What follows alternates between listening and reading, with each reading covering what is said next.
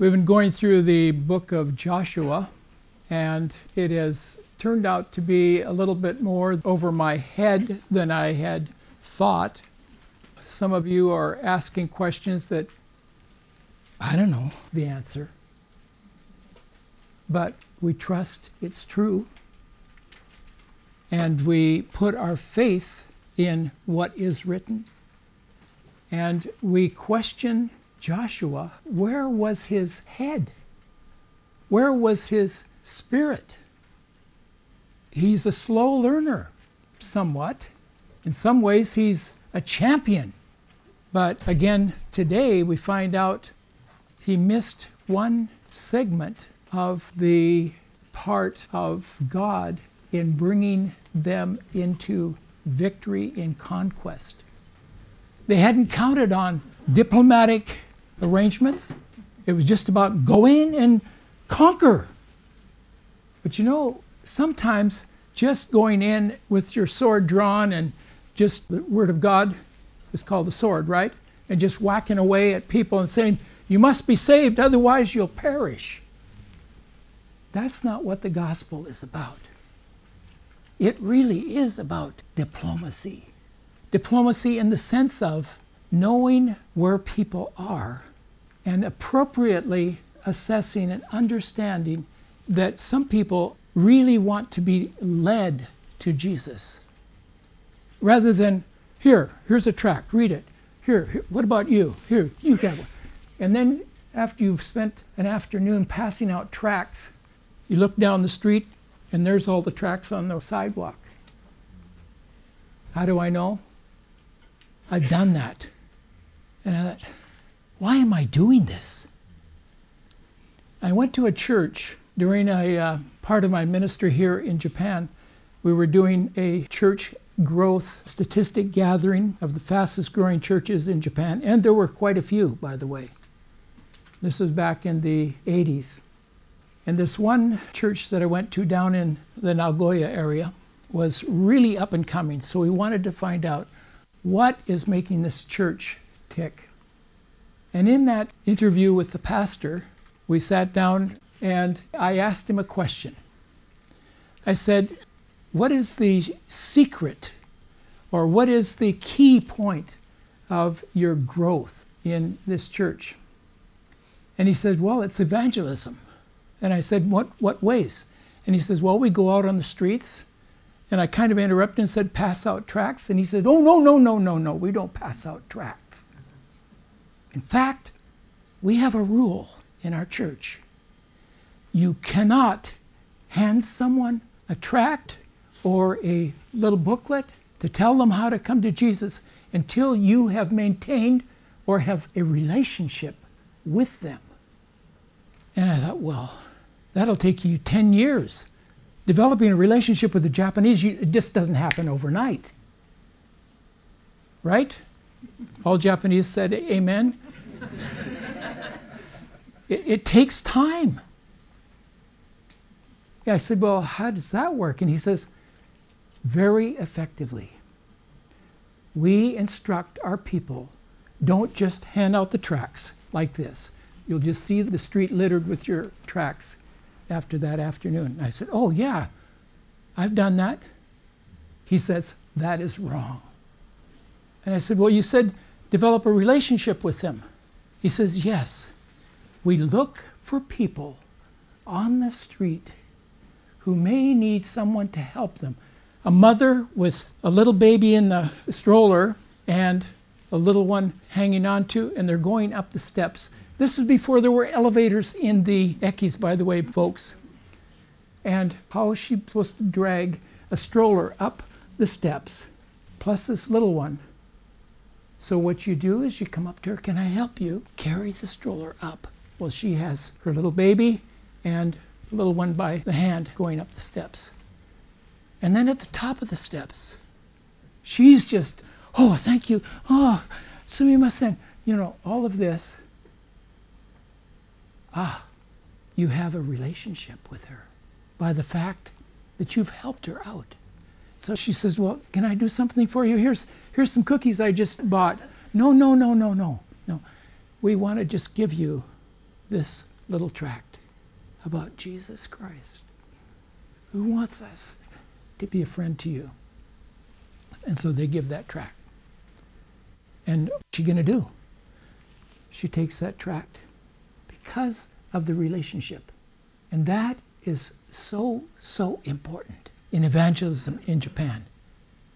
And you notice we don't ask you to just go out and hand out the tracts here, there, and everywhere. That is not the way to evangelize in Japan.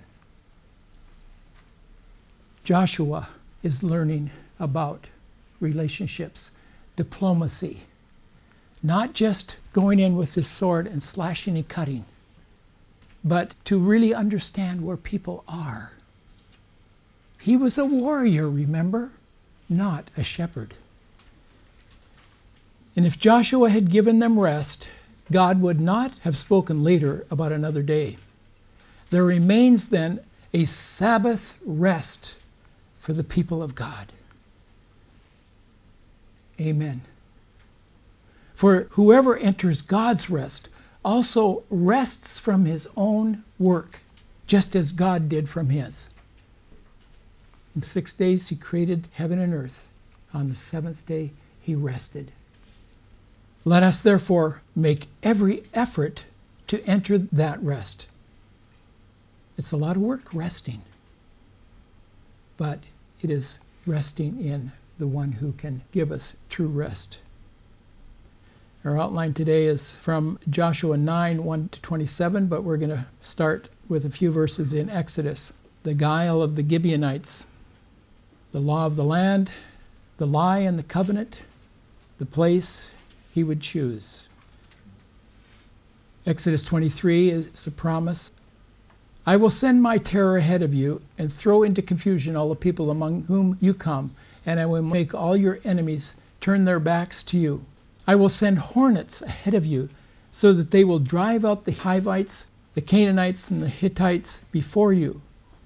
I will not drive them out before you in a single year, that the land may not become desolate and the beasts of the field become too numerous for you. I will drive them out before you little by little until you become fruitful and take possession of the land. Those are God's words. Those are timed words. Those were words that were set in, well, I got to get all this box of tracks out. No, you don't. This is God's work. And God builds relationships with people your neighbors, those you work with, those you go to school with. That's evangelism opportunities.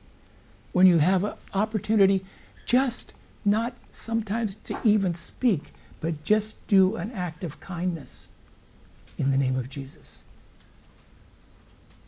The guile of the Gibeonites. Anybody know what the word guile means? Trickiness, sneaky, underhanded, trying to deceive you.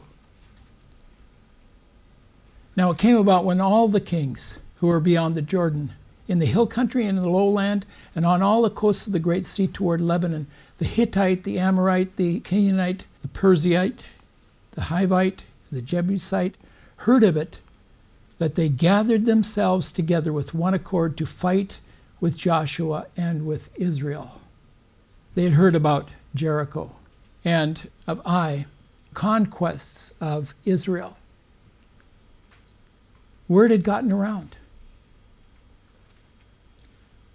2 Corinthians 1:20 says, "For all the promises of God are yes in Christ, and through him our amen is spoken to the glory of God." And in the book of Joshua, over and over and over again, God says, I will give you. It's not, you will take. I will give you. The credit is to him, not to Joshua, not to the people of Israel. It's to God himself. And they needed to know that. And if we are going to be successful in our Christian life, we'll need to come to that place as well, we know that I cannot live the Christian life. It's His life through me. It's His Holy Spirit and His Word through me. And I need to be that prepared vessel, that prepared warrior, that person who's called to a certain place. Each of you have that place where you live, week after week, day by day. You bring the presence of God in your workplace. You bring the presence of God in your relationships with your friends. That is what evangelism is about. Occupying, not just cutting somebody's head off or forcing them to do something that they don't want to do. It's occupying. And you can be sitting next to someone in your classroom or in your office and be that witness when God gives you the opportunity. And it's so much easier to do evangelism that way than it is to go out on the streets and pass the tracts out. Now, I'm not saying, don't misquote me or misunderstand me, I'm not saying that tracts are no good because they are. They've got God's Word printed in them and they are useful for showing somebody. But remember, we are a presence. We are a present for those around us Jesus has called us to be. Joshua had spent 40 years wandering in the wilderness. The army of Israel had fought six major battles before they even got into the promised land. They were battle ready.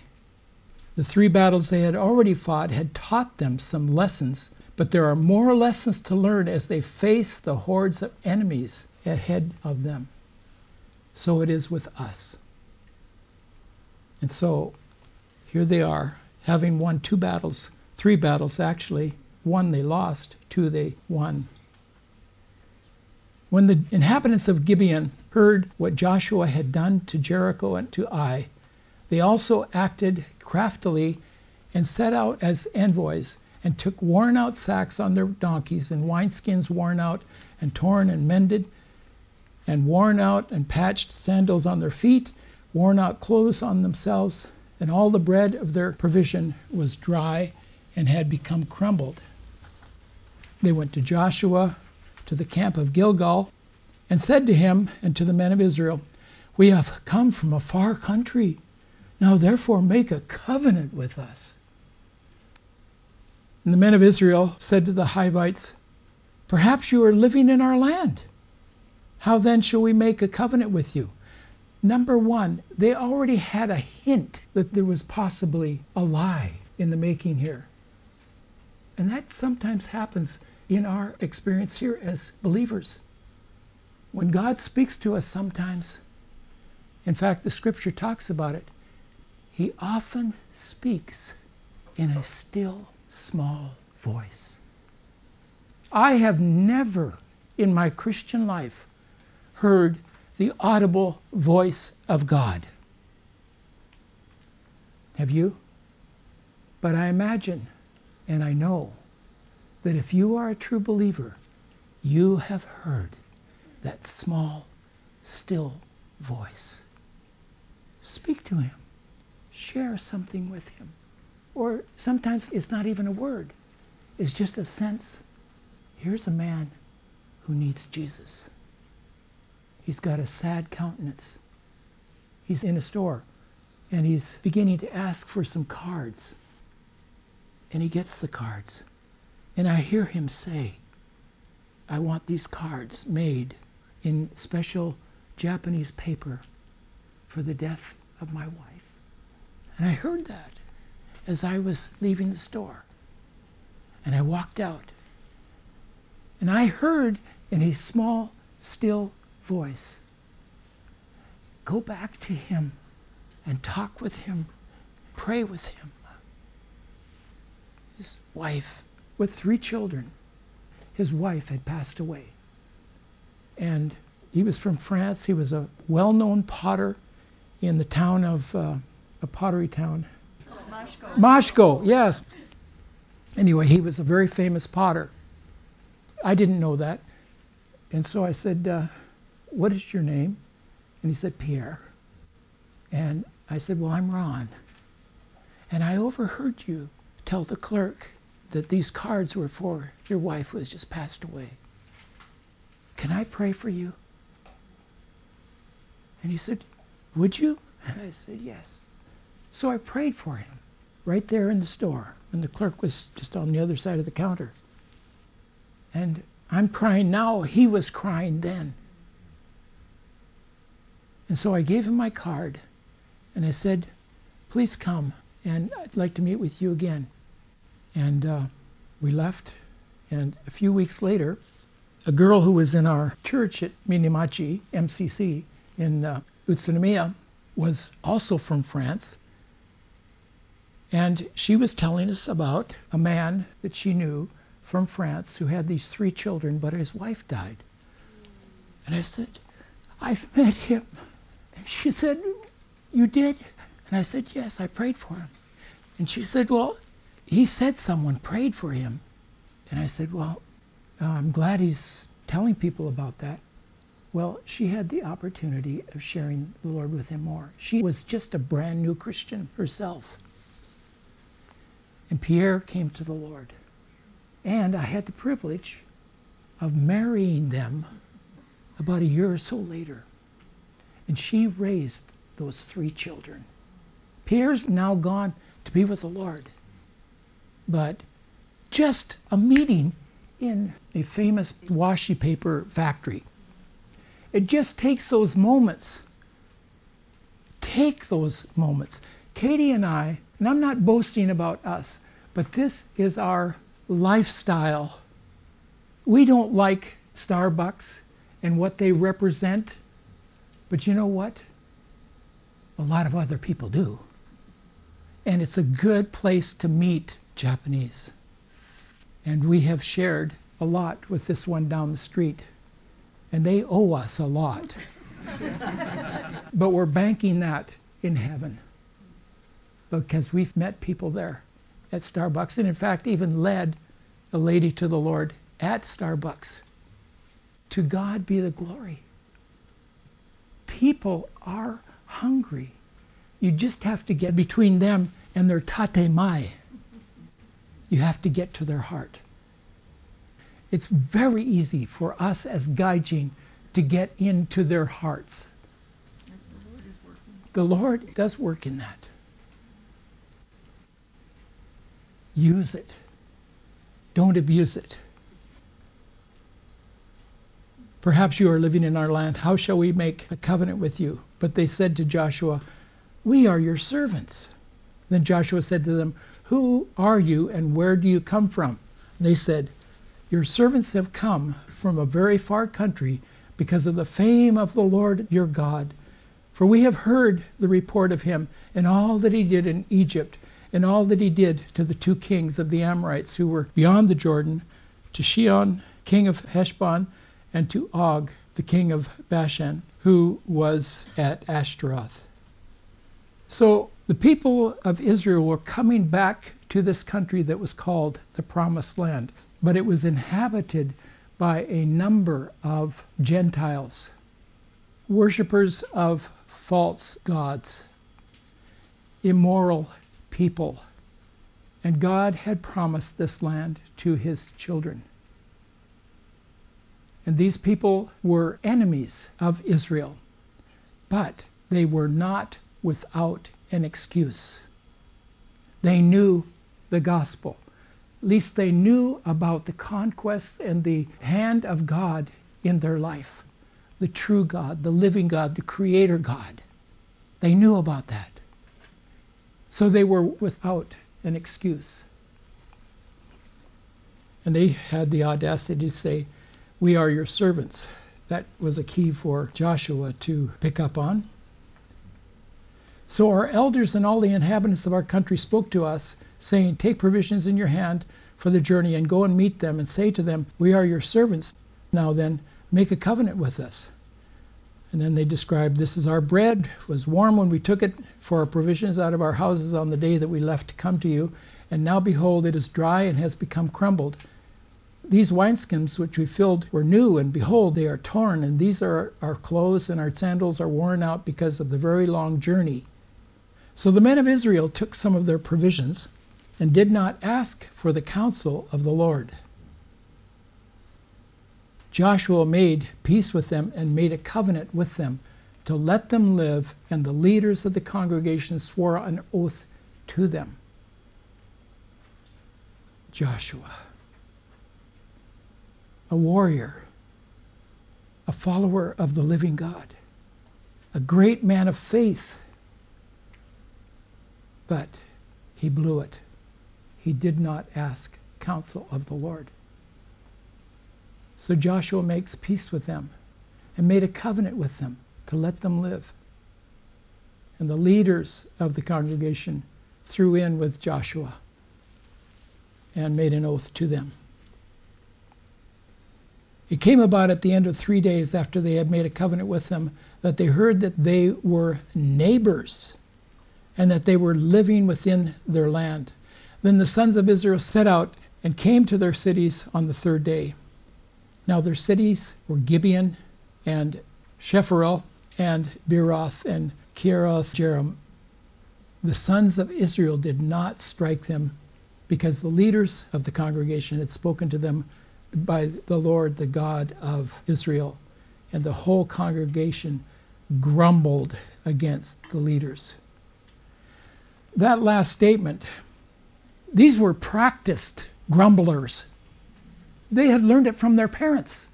For 40 years, their parents grumbled against Moses. So here we go again.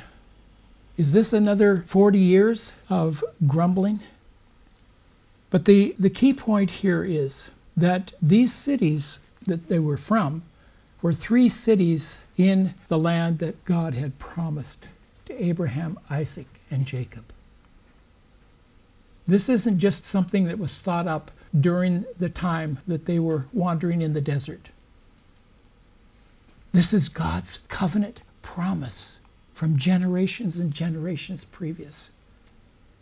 And this is serious business.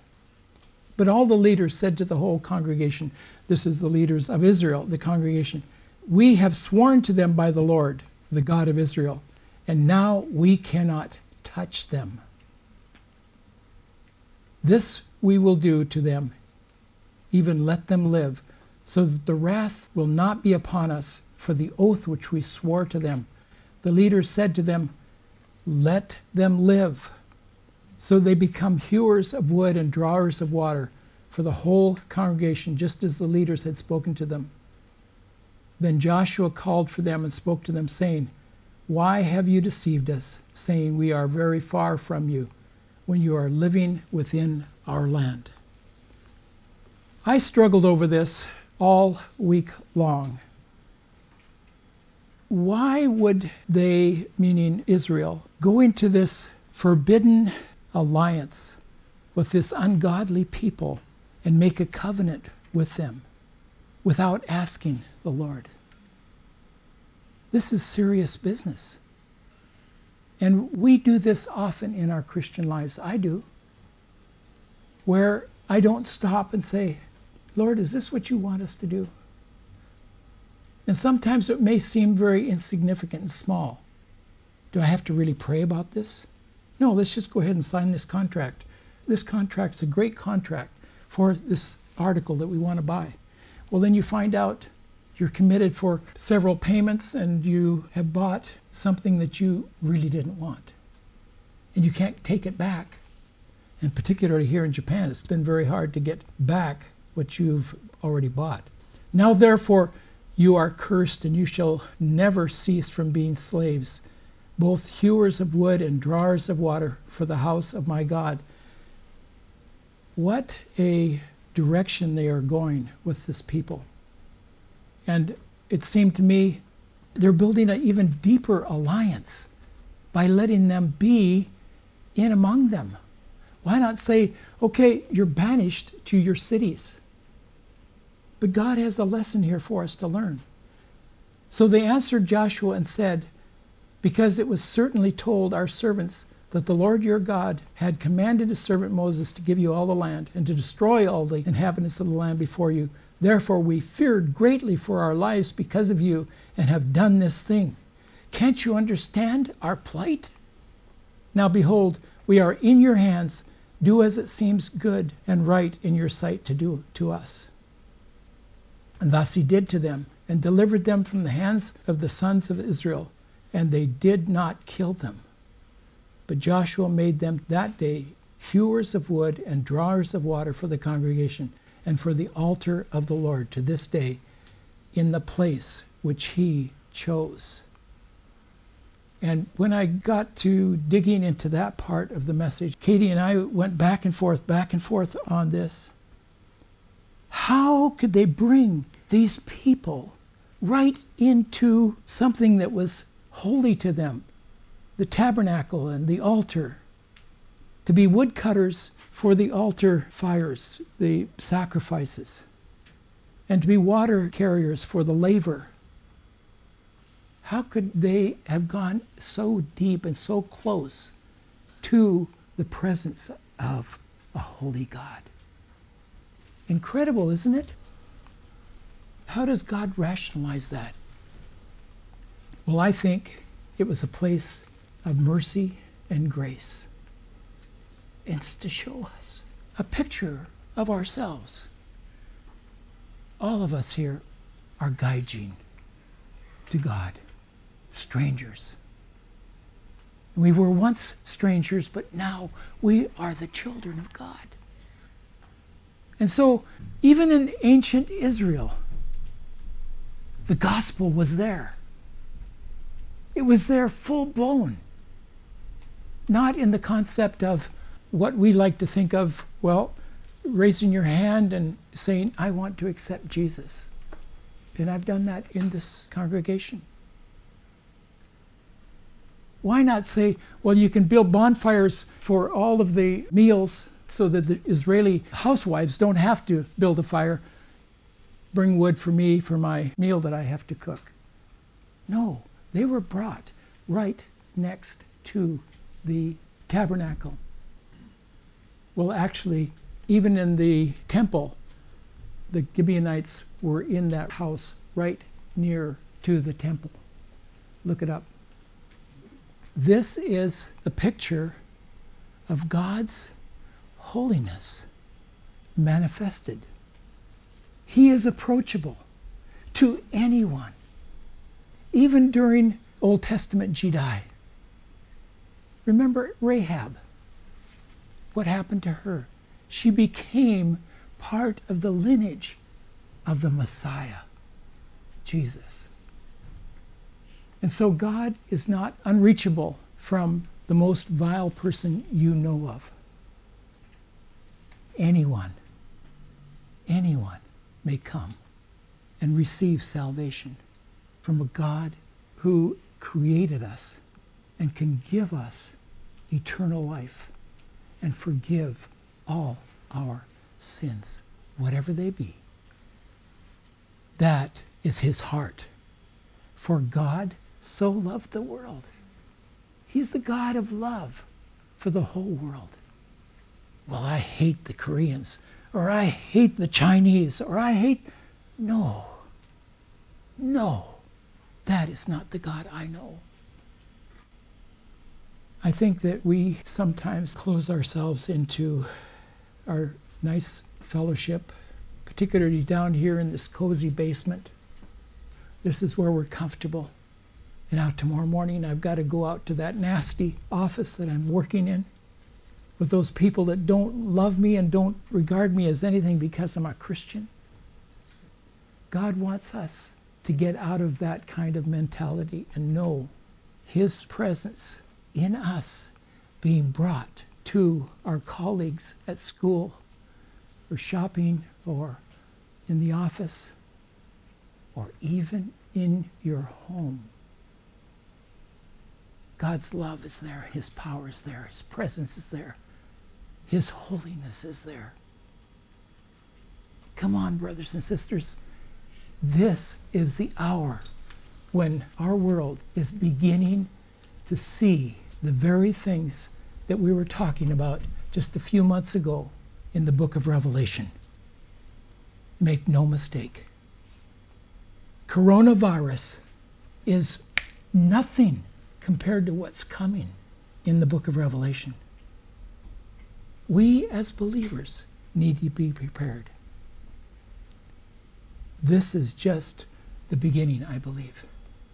And I'm not somebody that will go out on the street with a big PA thing and say, The world's coming to an end! The world's coming to an end!